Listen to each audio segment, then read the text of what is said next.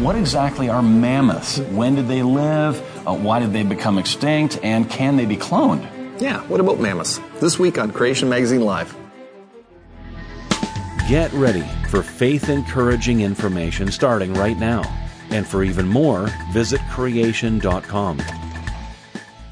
Welcome to Creation Magazine Live. My name is Richard Fangrad. And I'm Calvin Smith. Now, this week on Creation Magazine Live, our topic is, what about mammoths? Mm-hmm. A lot of people have questions about these creatures and how they relate to the creation-evolution debate. Questions like, what exactly are mammoths? Where did they come from? When did they live? Why did they become extinct? And can they be cloned? We'll get into that in a little while. Yeah, mammoths were evidently a variety of elephants, so mammoths belong to the mammalian order Proboscidea. Mammoths from the genus Mammuthus had the usual elephantine features of a trunk and tusks, and mammoths had a large shoulder hump and a sloping back, small ears and tail, very complex teeth, and a small trunk with the distinctive tip with two finger-like projections.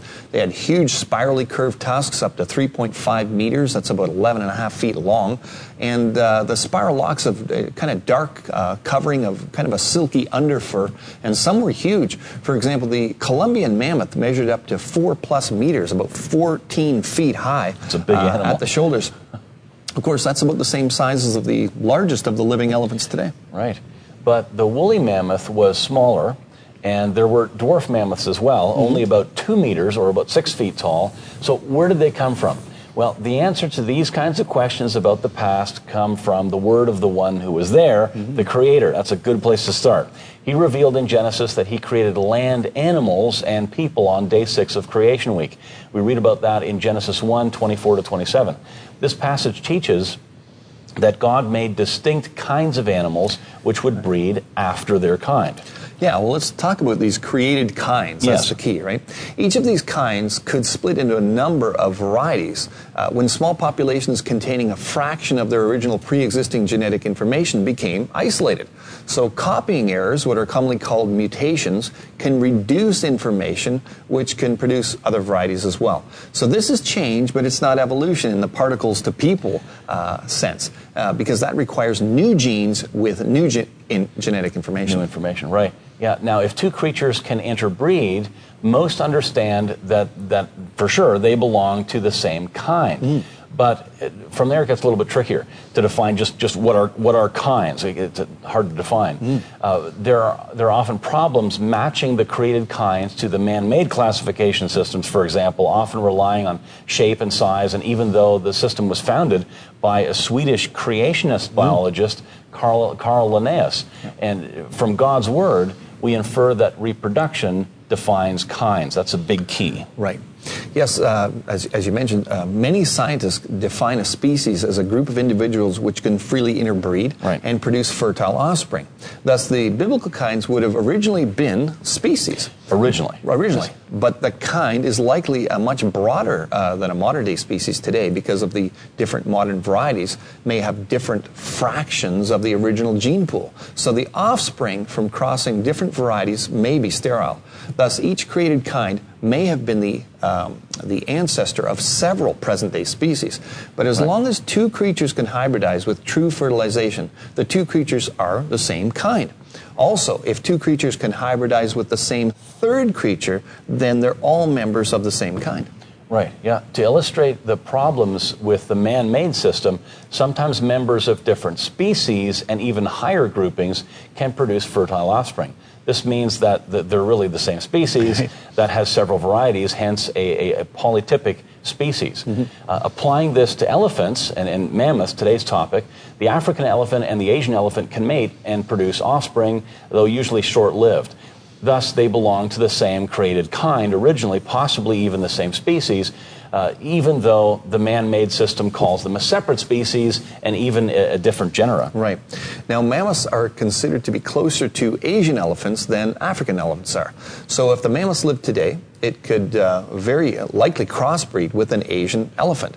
Therefore, the entire order, Proboscidea, probably comprises only one created kind. Right. Now, the Encyclopedia Britannica provides unwitting support for the biblical framework in a table of fossil placental mammals, the Proboscideans and all other orders. are preceded by dotted lines indicating no actual fossils of their alleged evolutionary ancestors. It says that the order Proboscidea has evolved from unknown ancestors that were not much larger than pigs.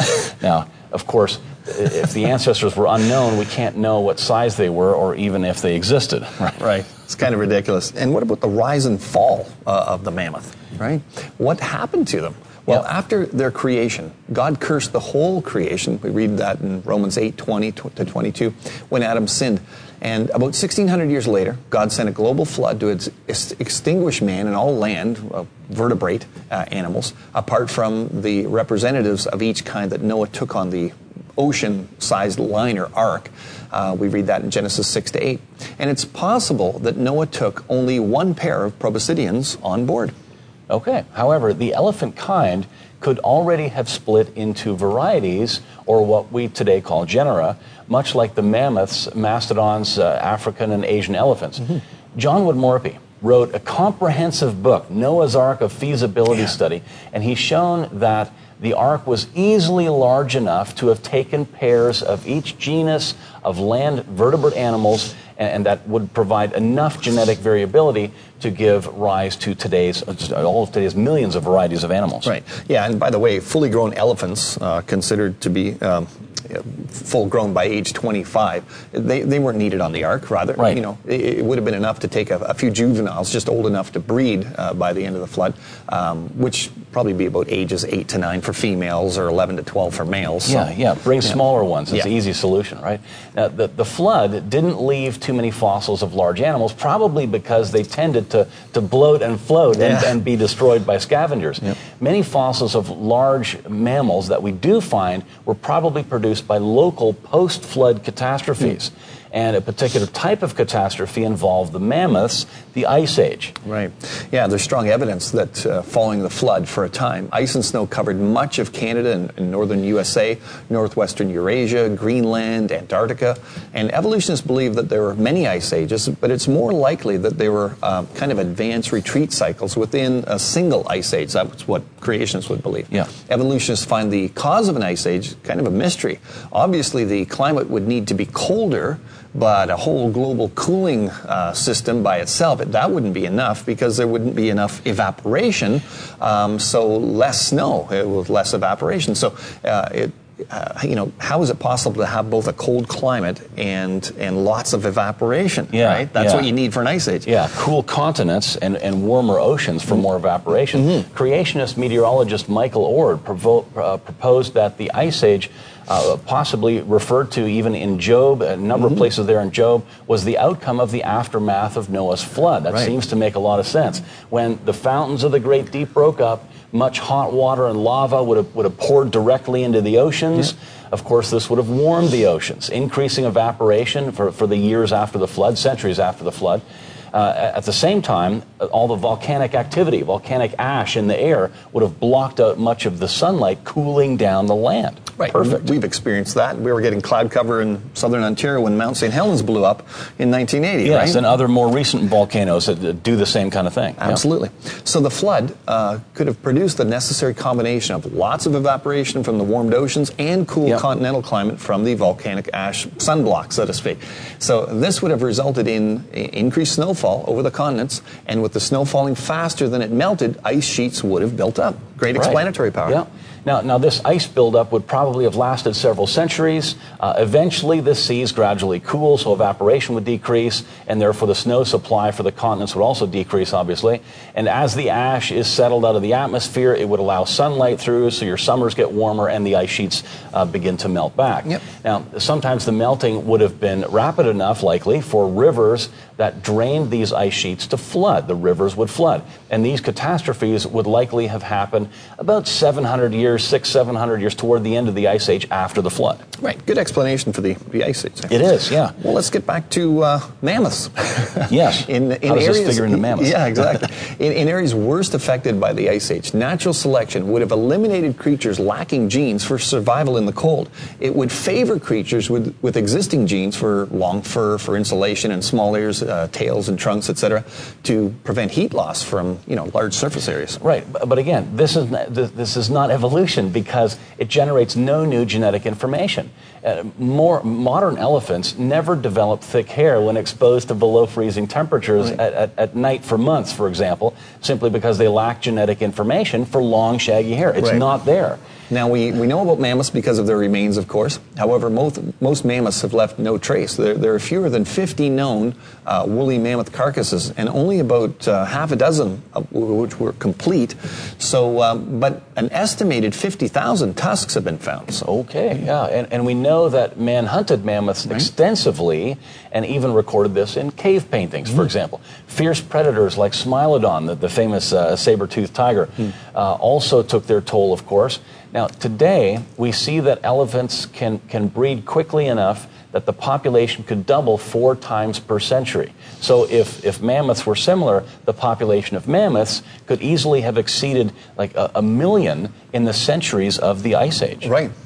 Now, we find mammoth remains frozen, of course, and some have claimed that the well-preserved frozen mammoths must have been snap-frozen, you know, to about minus 100 degrees Celsius or, you know, minus 150 degrees Fahrenheit. However, this is not so. Most frozen mammoths show signs of scavenging and decay, and many years in the ice have actually caused the flesh to kind of dry out, you know, like a steak left in the freezer, you know, too long, and kind of results in a mummy-like creature. Yeah, some frozen mammoths have partially digested stomach contents, but this doesn't prove or doesn't require a super cold snap and, you know, to freeze it solid, that kind of thing.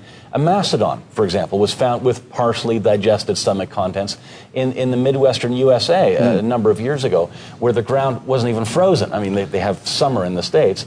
It's possible that an elephant's digestive system explains this. Its stomach contents only get partially digested. It's the large stomach is mainly a storage area with only a little breakdown of the vegetation by enzymes. Most digestion occurs in the huge cecum and the large intestine with the help of microbes fermenting the food. Right, so you don't need to snap freeze it to preserve it. Right, you don't need that explanation. Right.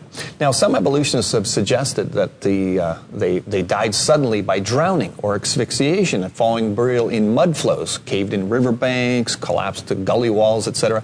Creationist Michael Oard suggests that the flooding caused by ice melting at the close of the Ice Age could have caused such local catastrophes and a quick drop in temperature, but not a snap freeze or anything like that. Yeah. Now, the location of the mammoths makes it unlikely that they were formed during Noah's flood. They're found in frozen muck, primarily, or wind-blown silt in Alaska and Siberia, near the surface throughout the mid and high latitudes, mostly in river valleys and occasionally in ice wedges. They were likely killed and buried by gigantic dust storms, gigantic just storms, or the other way around. It's often, well, they're buried in ice. Well, most of them are buried in muck. So despite these myths, most mammoths they're not encased in ice. Right. Now, the Zoological Museum in St. Petersburg, Russia, holds some remarkably complete mammoth carcasses from Siberia, including the Adams or Lena mammoth, now a skeleton 3 meters or 10 feet high at the scapula of the shoulder blade. It also has the Berezovka mammoth, which was not fully grown at about 2.6 meters or just over 8 feet tall at the shoulder, and the Taimyr mammoth, 6 to 12-month-old Magadan mammoth calf they nicknamed Dima. Right. Because of the amazing preservation, one of the questions we get is how, or the question is, could we clone a mammoth? Right. Big question. Well, there were high hopes with the mammoth found in Taimyr that enough of its hereditary material, DNA, could be found to clone a mammoth. The proposal was to extract the DNA from the nucleus of an intact cell and implant it into the egg cell, stripped of its own nucleus, of an Asian elephant. Right. Sounds good. High hopes, but a New Scientist article bluntly stated, forget about cloning mammoths. see, the DNA of this mammoth is so fragmented that the longest sequence has only about 100 base pairs or letters, and New Scientist said, but they are far from the billions of base pairs needed for cloning. It's like a 2-year-old trying to put together a battleship from 2 billion pieces of metal, says Greenwood of the American Museum of Natural History in New York. So, incidentally, the extreme instability of DNA is actually a huge problem for theories about the origin of life from a primordial soup, but we'll get into that another time. Yeah. It's also a huge problem for evolutionists, saying they've found soft tissue, including DNA, in dinosaurs that are supposed to be tens of millions of years older than this. But that's a topic for another time, and we've done that already. And now, a clone would be a full mammoth. But another idea is to extract sperm and fertilize the egg of an Asian elephant and produce kind of a hybrid. But this also requires intact DNA, so it won't work either. It's too bad, really. It'd be neat to have a mammoth again. You know, some people have asked, have any mammoths survived today, right? And there have been stories that mammoths were seen in the eastern Ural Mountains and Vladivostok in Russia as recently as 1918.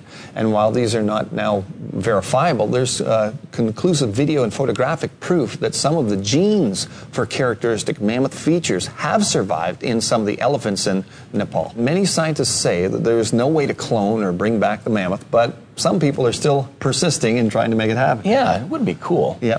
But over the past decade or two, there have been many reports of various research teams claiming that they're going to resurrect some long-lost species, which is great thing to think about. True to form, one recent story tells about a joint Russian-Japanese effort to clone a mammoth from these frozen tissues that have been found. Right. Recently, mitochondrial DNA has been obtained from the non-fossilized remains of mammoths and mastodons, allowing geneticists to speculate on the origins and evolution of the proboscideans. And currently, the mammoth is seen as more closely related to the Asian elephant than both of those are to the African elephant. Thus, it may not be a surprise that some mammoth-like traits have been actually remained in isolated populations of Asian elephants. The mastodon, with its very different teeth, is seen as a sister taxon to the Elephantidae. All right. Now, many Darwinists consistently downplayed the complexity of the cell.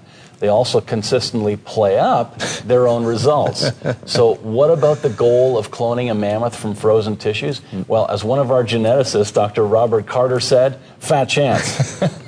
Very scientific. Very scientific, but it's not going to happen. The chances of obtaining a viable nucleus from a thousands of years old frozen remains is really far-fetched, actually. It's too bad, but even under optimal laboratory storage conditions, DNA breaks down over time. Just a few short years ago, the idea of obtaining DNA from ancient specimens was seen as absurd. Right. Now, it's happened, but today we are able to get fragmented DNA from some of the best preserved specimens. Yeah, for example, in the Neanderthal genome sequencing project, right? Yeah. The chromosomes, each more than 50 million base pairs long, they've kind of been broken up into fragments to about 50 base pairs long and less. But how can someone expect to obtain a viable nucleus, with all its cellular components, including the DNA and the RNA and the proteins and the membranes in place and intact, after so many years, it's just not feasible. Scientists that are biblical creationists believe that mammoths lived after, as well as before Noah's flood, which happened about 4,500 years ago. Yet even that, it's just too long ago to give them any really hope of obtaining a viable nucleus. Yeah, so they're going to have to do some significant engineering of the DNA just to make a mammophant hybrid. The recreation of a full-fledged furry giant is another matter altogether. Yeah. So when and if they engineer a hairy elephant using what they learn about what causes hairiness in mammoths, they'll probably be trumpeting how their understanding of evolution led to a recreation of the woolly mammoth. Hey, evolution did it again, type of thing. Now, probably none of their resurrection by cloning predictions will come true, and similar such cloning claims in the future will, they're going to be inaccurate and not come to pass. But I mean, it would be really cool to have an engineered hairy elephant, and that's kind of possible. Maybe we'll see that at the local zoo. Yeah, that'd be neat. So what's the conclusion here? Although the media use mammoths as evolutionary propaganda quite a bit, they can properly be explained by a biblical worldview. Mammoths are a variety of the elephant kind, created on day 6 of Creation Week. The elephant kind was preserved from extinction by being brought on board Noah's Ark. So there's a few points about the history of that interesting animal. Yeah. And many of the descendants of the Ark animals, including the mammoths, died in catastrophes at the end of the Ice Age some 4,000 years ago, and some of their frozen carcasses are preserved. But their genetic material isn't intact, and some mammoth genes have lived on in Nepalese elephants. And it's interesting how this diminishing belief in creation and a trust in God's word has really affected the culture in the Western world where Christianity once flourished, and we can see that in news reports like this. This news article, how far it goes. Yeah. This news report was titled "NASA Bans the Word Jesus." I'll just read portions of the article here. The name of Jesus is not welcome in the Johnson Space Center newsletter, according to a complaint filed on behalf of a group of Christians who work for NASA. The JSC Praise and Worship Club was directed by NASA attorneys to refrain from using the name Jesus in club announcements that appeared in a Space Center newsletter. It was shocking to all of us and very frustrating, NASA engineer Sophia Smith told me. NASA has a long history of respecting religious speech. Why wouldn't they allow us to put the name Jesus in the announcement about our club? Liberty Institute, one of the nation's largest religious liberty law firms, threatened to file a federal lawsuit unless NASA apologizes and stops censoring the name Jesus. The JSC Today newsletter is distributed electronically and includes a number of Space Center events, from salsa dancing to lessons to soccer camp. And NASA issued a statement late Monday that did not refute Liberty Institute's charge. It said NASA does not prohibit the use of any specific religious names in employee newsletters or other internal communications. The agency allows a host of employee-led civic, professional, religious, and other organizations to meet on NASA property on employees' own time. Consistent with federal law, NASA attempts to balance employees' rights to freely exercise religious beliefs with its obligation to ensure there is no government endorsement of religion. We believe in and encourage in an open and diverse dialogue amongst our employees and across the agency. So here we see, again, that, religious liberties are being affected. And despite that statement from NASA, despite they're still not allowed to use the word Jesus. Exactly. That's amazing. And in the space program, many of you might be aware of this, that scripture was read as the astronauts were on the moon. That's right. It was Michael Collins or whoever was in that was reading scripture, Genesis 1:1, and reading scripture from there. Reading Genesis. Yeah. And I remember watching the behind-the-scenes on the Right Stuff movie. Remember that movie that was made about the Mercury astronauts and so on? And in the behind-the-scenes, they were interviewing some of the big players at NASA at the time when that organization was being founded. And there was a character in the movie that was a scientist character who had a German accent, and apparently they were getting feedback that people thought, oh, they're trying to portray Werner von Braun, the famous creation scientist who believed in a recent creation, who invented rockets, important to the founding of NASA, and the person being interviewed from NASA said that no, that's not von Braun, because this was a bit of an obnoxious character there. And he said, that's not von Braun. One of the reasons that's not von Braun is because von Braun was never wrong. Wow. Yeah. So here's a creation scientist that has such stature among the other engineers and the very smart people at NASA, and people looking up to him, a Bible-believing scientist, saying, now, von Braun was never wrong. And now you can't use the word Jesus at NASA. Yeah, and it just speaks to the whole, argument we hear so often. Well, no real scientist believes in creation, or no real scientist believes in the Bible. It's the no true Scotsman fallacy, right? Yeah. There's a good example. You've been listening to the podcast version of Creation Magazine Live, produced by Creation Ministries International. With offices internationally and more scientists on staff than any Christian ministry, you can find loads of faith-supporting articles on our massive website, creation.com. Check it out.